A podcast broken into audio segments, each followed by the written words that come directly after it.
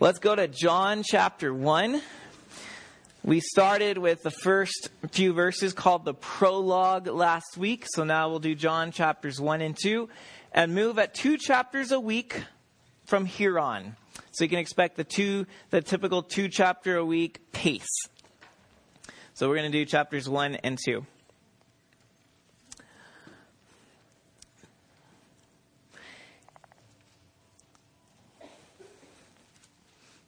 And while you go there, the theme we're looking at as we look through John is John's own theme live eternally. John writes his gospel so that you may believe that Jesus is the Christ, the Son of God, and that by believing you may have life in his name. That's from chapter 20, verse 31, his purpose statement. I go on to write in the bulletin about what this life is. It says, This life is Zoe in Greek, Z O E, Zoe. It differs from bios life or biological life. Zoe is God's life. It is the kind of life that lives forever. It never decays. Though originally assumed to be something attainable only in heaven, John dares us to find that life in Jesus today. This is the life God wants us to live right now a piece of himself within us, a bit of heaven on earth before Jesus returns. Eternal life is not merely life after death, but life before death. And that's what John is presenting to us in Jesus, that he comes and brings the life of God, the Zoe life, the begotten of God, not of flesh and blood, but eternally existing life, and brings it in Jesus in flesh and blood to the human world. And whoever believes in Jesus gets to receive that eternal life, that Zoe life of God. And we looked at that last week, and we're going to keep seeing it as it comes up throughout the Gospel of John. Now, John is the fourth Gospel he also wrote the latest of the four. He's writing some 60 years after Jesus. And he is reflecting upon 60 years of teaching the church, thinking about the life of Jesus, and also reading the other three Gospels, Matthew, Mark, and Luke, who had been written. And he says, okay, I need to leave one more thing to be said, and that's as I see the church growing, we cannot forget the life and spirit we have in Jesus. Because as, as organizations grow, they become systematized, and systems often do not leave room for the spirit. And John wanted Christianity to remember that Jesus is not a theological idea. He's not a religious icon. He is a person. And he came in flesh and blood so that we could be the friends, the sons and daughters of God. And so he writes with a very different angle than the other three gospels.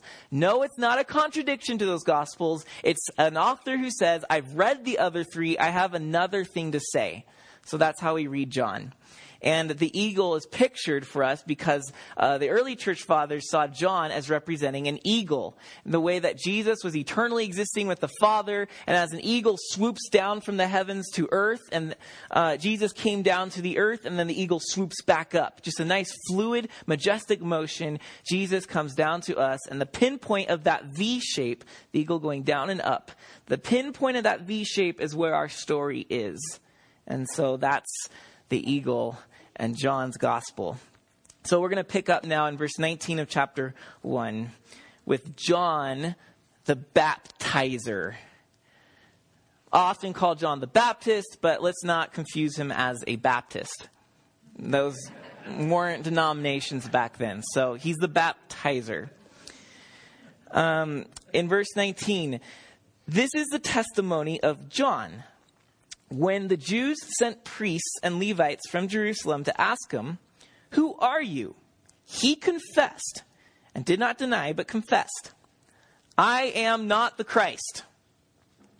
And they asked him, What then? Are you Elijah? I am not. Are you the prophet? No. you ever talk to those people that just never give you what you know? They, you know they know what you want to know, but they're just not giving it to you. One word answers. John's playing with them. So they said to them, uh, Who are you? You're a difficult conversationalist. who are you? We need to give an answer to those who sent us.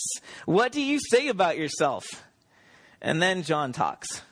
I am the voice of one crying out in the wilderness, make straight the way of the Lord, as the prophet Isaiah said. And that's Isaiah chapter 40. Now, they had been sent from the Pharisees. They asked him, Then why are you baptizing if you are neither the Christ, nor Elijah, nor the prophet?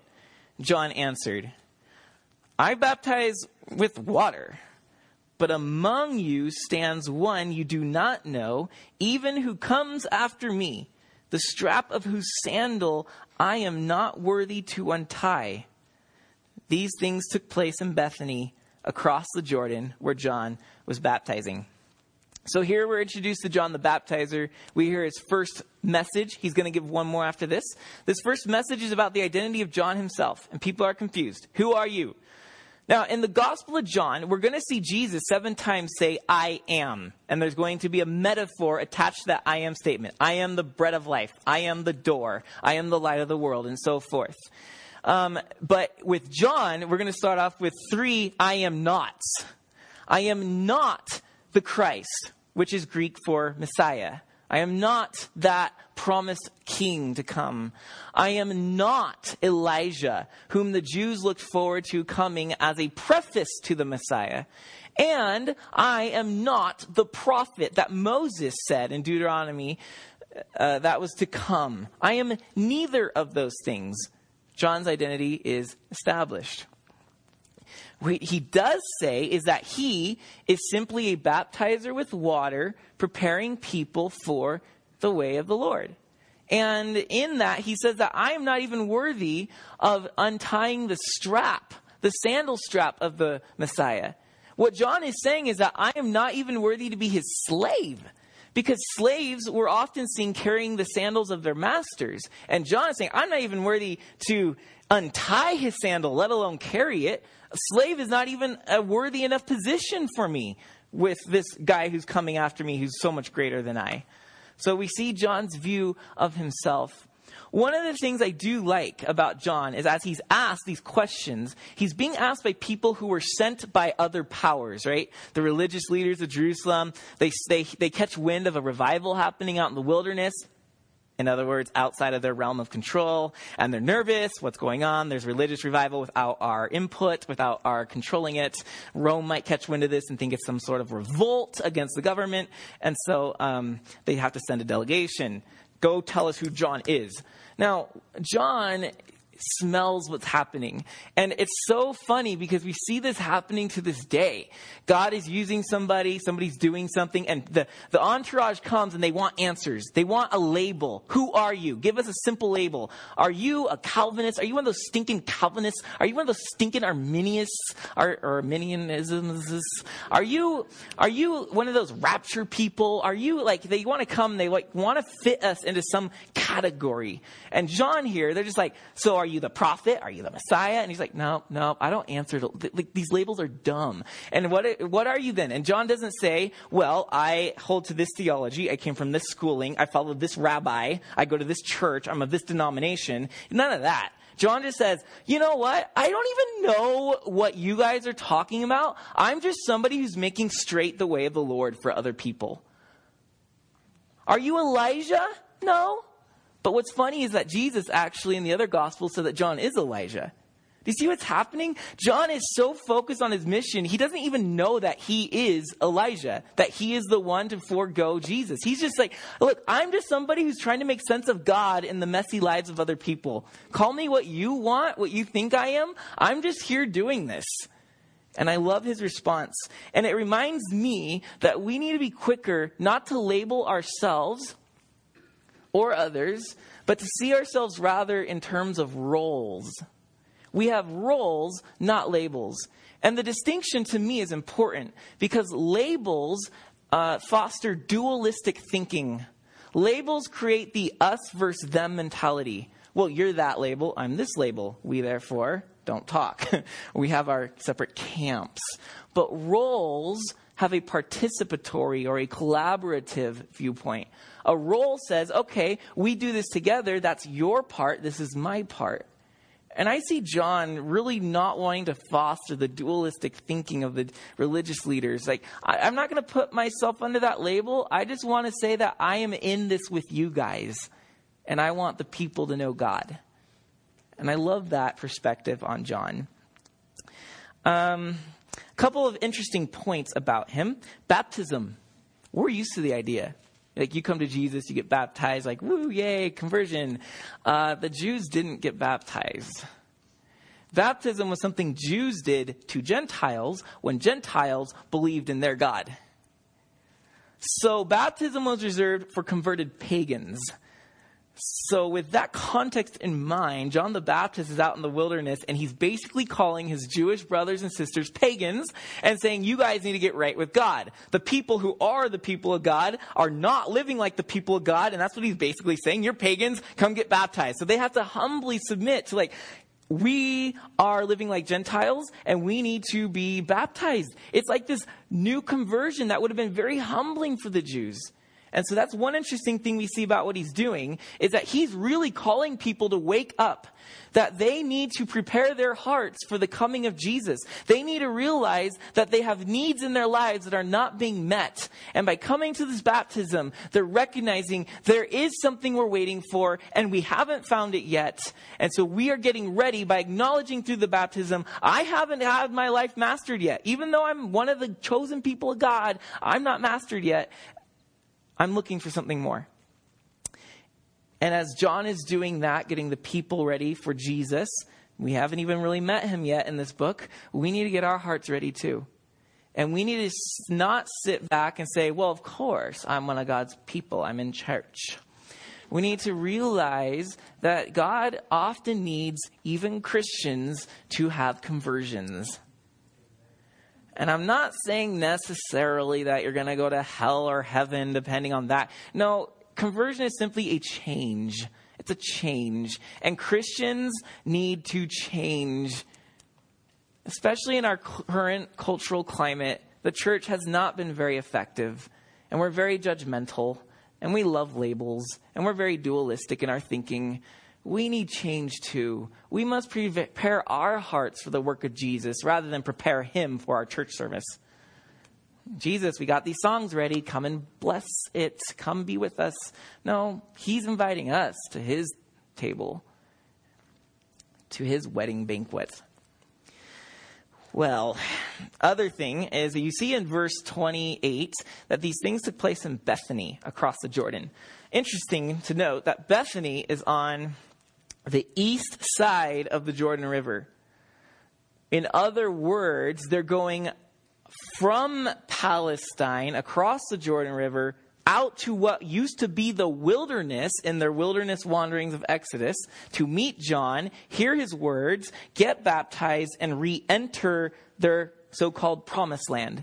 So what John's doing is he's calling Israel out back to reenact their wilderness wanderings and to recross the Jordan River as Joshua led the Israelites over the Jordan River to re-inherit their promised land. So their whole conversion is, you know what? It's time to actually live like the people of God. We're going to re-enter our land and be a blessing to it, not a cursing to it. So it's an amazing picture as this is preparing the way for Jesus. Jesus, our new Joshua, leading us to the truest promised land of eternal life. He is going to go the same route. And that's what Jesus is for us. That's where he's leading us. Um, let's move on to his next message. So the first one was about John's identity. This one's about Jesus' identity. 29. The next day, he saw Jesus coming toward him he said, Behold the Lamb of God who takes away the sin of the world.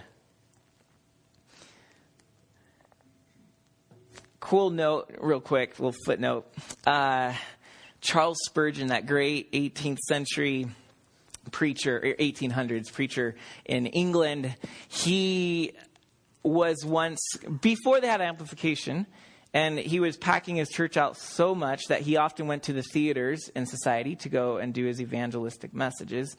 And he went one day to go test how loud his voice needed to project, test the facility. And he was practicing the text he would preach, which was this text Behold, the Lamb of God who takes away the sin of the world. There's nobody in the building. He's just practicing to see, you know, how his voice would carry in the room. And he kept reciting the verse over and over Behold the Lamb, behold the Lamb. And suddenly, out of a closet came the janitor and said, Sir, I want to be a Christian. because he just been simply repeating that verse over and over. Powerful verse. Anyways, and the footnote. Has absolutely nothing to do with the interpretation of it. Um, verse 30 says, This is he, John saying about Jesus, this is he whom I said, After me comes a man who ranks before me because he was before me. I myself did not know him, but for this purpose I came baptizing with water, that he might be revealed to Israel. And John bore witness.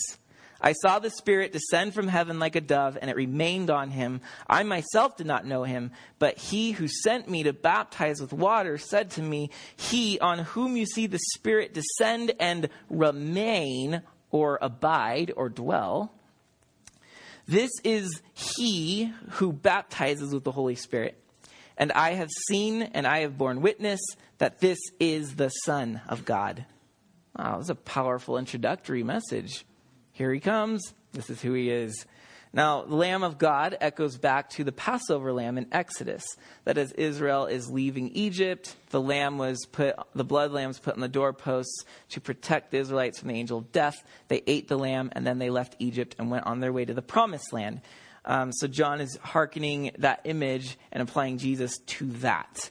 Uh, also, notice he has his emphasis on the Spirit. He saw the Spirit descending on Jesus. This would have been momentous for the people listening. Because in the Jewish belief, up to this point, the Holy Spirit has not been active for 400 years. That the Holy Spirit stopped his active work on the earth with the last of the prophets. And when he says that he saw the Spirit descending on Jesus, it suddenly announced something. God's on the move again things are going to change. The Spirit has returned to work in the lives of human beings, something which the Jews associated with the coming of their Messiah. That the messianic age, the time the Messiah comes and rules Israel, would be marked by the return of the Holy Spirit. So when John says, I saw the Spirit descending upon him, the people are excited because God is pouring his Spirit out again. This is going to be like the golden age and so they're excited. But then in verse 35, we turn the table now to Jesus. John has done his job. There he is, the Lamb of God. And now people are going to start to follow him. So, verse 35, the next day, again, John was standing with two of his disciples, and he looked at Jesus as he walked by and said, Behold the Lamb of God. The two disciples heard him say this, and they followed Jesus. So, John uh, is totally fine with this. We don't see him holding a grudge. What? You're following Jesus now? You're leaving me to follow Jesus? Well, I'll show that guy. I'll out preach him. I'll out baptize him. We're going to see this come up in John again later. But John the Baptist, we see, is a man of a small ego. He's not ego driven in what he's doing in life he realizes that God gave him a mission, and if people stop listening to him and stop following him, then his mission is coming to a close. He doesn't feel like he has to assert himself. Oh, I'm losing votes. I better start bashing the other person, like we see in our politics. This is not how he works. He's a man led by the Spirit, not by his ego. He doesn't need to prove himself. He knows who he is, and he knows his calling. And that's a great test for us. What drives you in what you do? When people stop respecting you, when people stop thinking you're important, how do you react? Do you try to reassert yourself as even more important? Well, then you're probably not being led by the Spirit. But if we're able to say, all right, God has something else for me, then we can recognize that the Spirit's at work in your life. That's the ego test. How do we handle rejection? How do we handle people preferring other people over us? So Jesus turned to these new followers and said to them, now, no, these are the first words of Jesus in this gospel. What are you seeking? And that's John, the gospel writer's message to his readers through Jesus. As we enter into this book, we must ask ourselves, what are we seeking? They said to him, Rabbi, it, it, means teacher, where are you staying? Or, in other words, dwelling, abiding. He said to them, Come and you will see. Two first sentences. What are you seeking? Whatever your answer is, his response is, Come and see. So, God is not, Jesus is not a genie who responds to our dictatorship. What are you seeking? Well, I'm seeking for uh, fame and wealth. And he's like, oh, okay, here you go. No, Jesus is more about relationship. What are you seeking? I am seeking fulfillment. All right, come and see. In other words, I'm not just going to give it to you because you asked me of it. I want you to come with me, and you're going to learn about fulfillment as you follow me. Come and see. This idea of relationship. John wants us to do the same with Jesus, to come with him through his gospel and see what he's about. So then we see um, he gets some more followers. We see Simon, Peter's brother. Um, we see Simon joining. We found the Messiah. And in verse 43, the next day, Jesus decided to go to Galilee. And he found Philip and said to him, Follow me. And Philip followed him. Um, Philip found Nathanael in verse 45 and said to him, We have found him of whom Moses and the law, also the prophets, wrote, Jesus of Nazareth, the son of Joseph. And Nathanael, how can anything good come out of Nazareth? Uh, for us Californians, this is basically like saying, Hey, we found the Messiah. He's down in Barstow. And your laughter tells me you understand. Can anything good come out of Barstow? So that's Nathanael's reaction. But he meets Jesus, and Jesus has amazing words in verse 48. Uh, verse 48, Nathanael says, How do you know me? Jesus says, Before Philip called you, when you were under the fig tree, I saw you. Nathanael answered him, Rabbi, you are the Son of God. You are the King of Israel. And Jesus answered him, Because I said to you, I saw you under the fig tree, do you believe? You will see greater things than these. And he said to him, Truly, truly, I say to you, you will see heaven opened and the angels of God ascending and descending on the Son of Man. Jesus picks up the dream Joseph had as he's on the run from his brother Esau takes this, his sleep on the rock, right? In the wilderness. And he has a dream of a ladder and he sees the angels coming up and down. Well, Jesus basically just says, I was that ladder that Jacob saw. And the important thing here is that this isn't just a nice little idea of, oh, okay, so through Jesus you can climb up into heaven. I think that Jesus is actually saying something more along the lines of, I am the connector of heaven and earth. The way heaven and earth dwelt harmoniously as one sphere in the Garden of Eden, hence we had Zoe life. Zoe life is the life of heaven, biological life is the life of earth. Back when they were together, humans had Zoe life, but the divorce has been pitiful. And we now die because we have biological life. But in Jesus, being from heaven and coming to earth. Heaven and earth are touching down, touch down, right there in Jesus. And he is saying, It is in me that you're going to see heaven and earth reunited. I'm in the business. You might remember from last week, John's about the new creation coming in and through Jesus. I am going to restore this old creation by infusing it with heaven and infusing it with Zoe life or eternal life. I'm going to infuse it with that. And Philip, you're going to see, or Nathanael, you're going to see greater things than me saying, I saw you under a fig tree, because you're going to start to see heaven on earth. And we're going to actually see that in the very next verse. We're going to start to see these greater things starting to happen. So, chapter 2, verse 1 is where Jesus churns water into wine, which we will come back to in our application section. So, hold on. Don't leave. Moving on to verse 13, we see this. chapter 2, verse 13, that is. The Passover of the Jews was at hand, and Jesus went up to Jerusalem. In the temple, he found those who were selling oxen and sheep and pigeons and the money changers sitting there. And making a whip of cords, he drove them all out of the temple with the sheep and oxen. And he poured out the coins of the money changers and overturned their tables. And he told those who sold the pigeons, Take these things away. Do not make my father's house a house of trade. His disciples remembered what was written Zeal for your house will consume me. What is going on? Everybody's thinking it's a nice Passover holiday. This is basically their day of independence, um, although they're not free right now. But they go and they celebrate when God used to deliver them from Egypt. And they're celebrating and they're coming to the temple. Everybody's ready for a nice festival. And in comes Jesus. And suddenly they hear shouting and they hear panic and they hear the bleating of goats and lambs and pigeons flying everywhere and out of the doors. You can imagine you're coming up with your kids, right? Let's go worship God.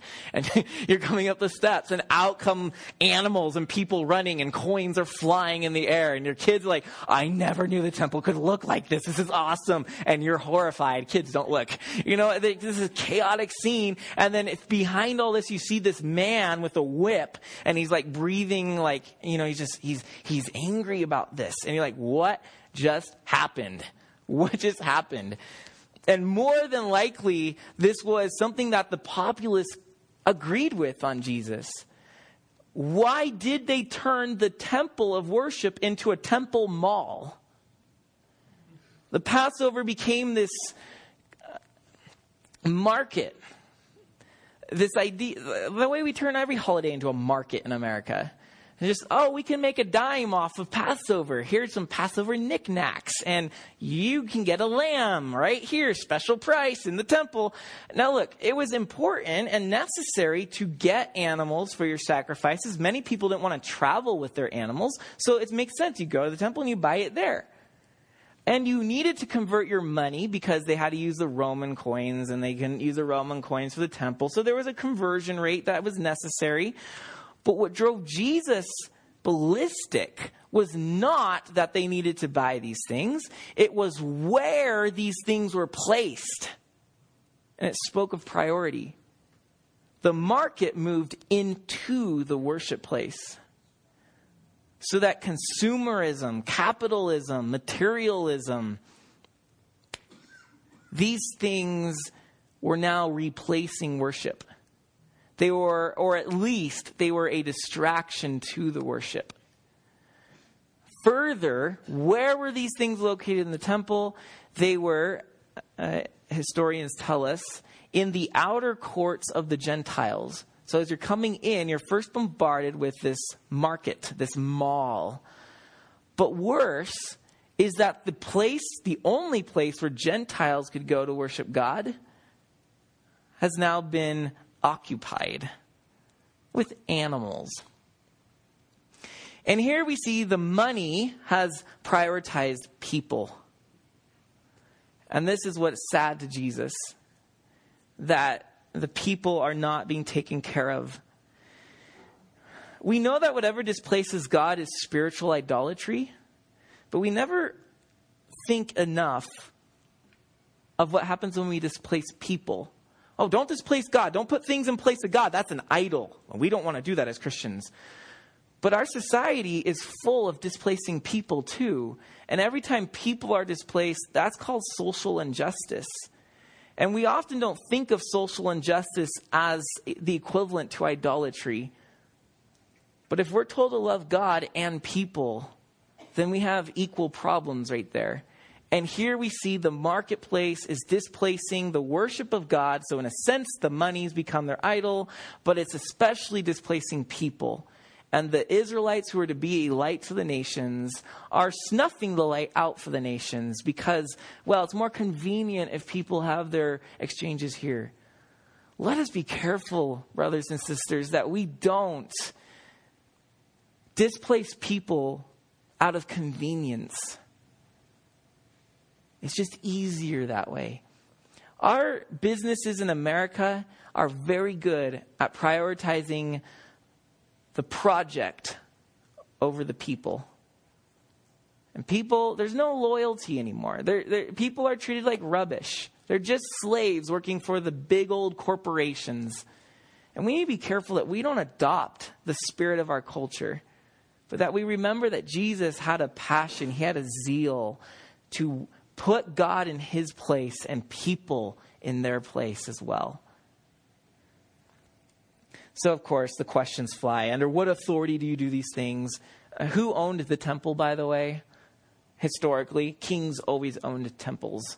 And in their immediate context, that would have been Herod the Great. He was the one building the temple for them, pouring money into it. He had the, jurisdic- the, the jurisdiction over this area. And so Jesus comes in acting like a king, like he's in charge, like I can do what I want in this temple. and so like, who are you to do this? And then Jesus has this confusing phrase, destroy this house this building, and in three days I will build it up, destroy this temple, I'll build it in three days. Like, what? You can't build it up in three days. It's taking years for this thing to be built. And then John makes the comment they didn't know he's talking about his body, and the disciples remembered this after Jesus rose from the dead that he talked about his body. Jesus saying, hey, this is the sign. This is what kind of authority I have. You're going to kill me, destroy this temple, and in three days I'm going to bring it back. And then you'll know. Then you'll know under what authority I do this. Also, letting us know that for us, the place of God is not space or place, but it's in a person. It is in Jesus. And that teaches us also to learn to see the worship of God happens not in an area, get these sinners out of here, they're defiling our area. It happens where people are. That we can worship God in the vicinity of others. Because Jesus has taught us that as we do to the least of these, we do also to him.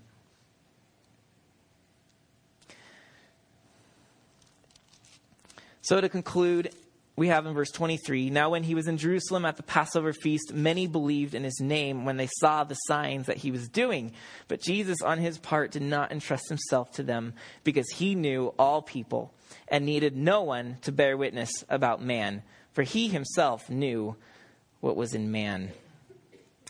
oh, he knew all right. It's why he came.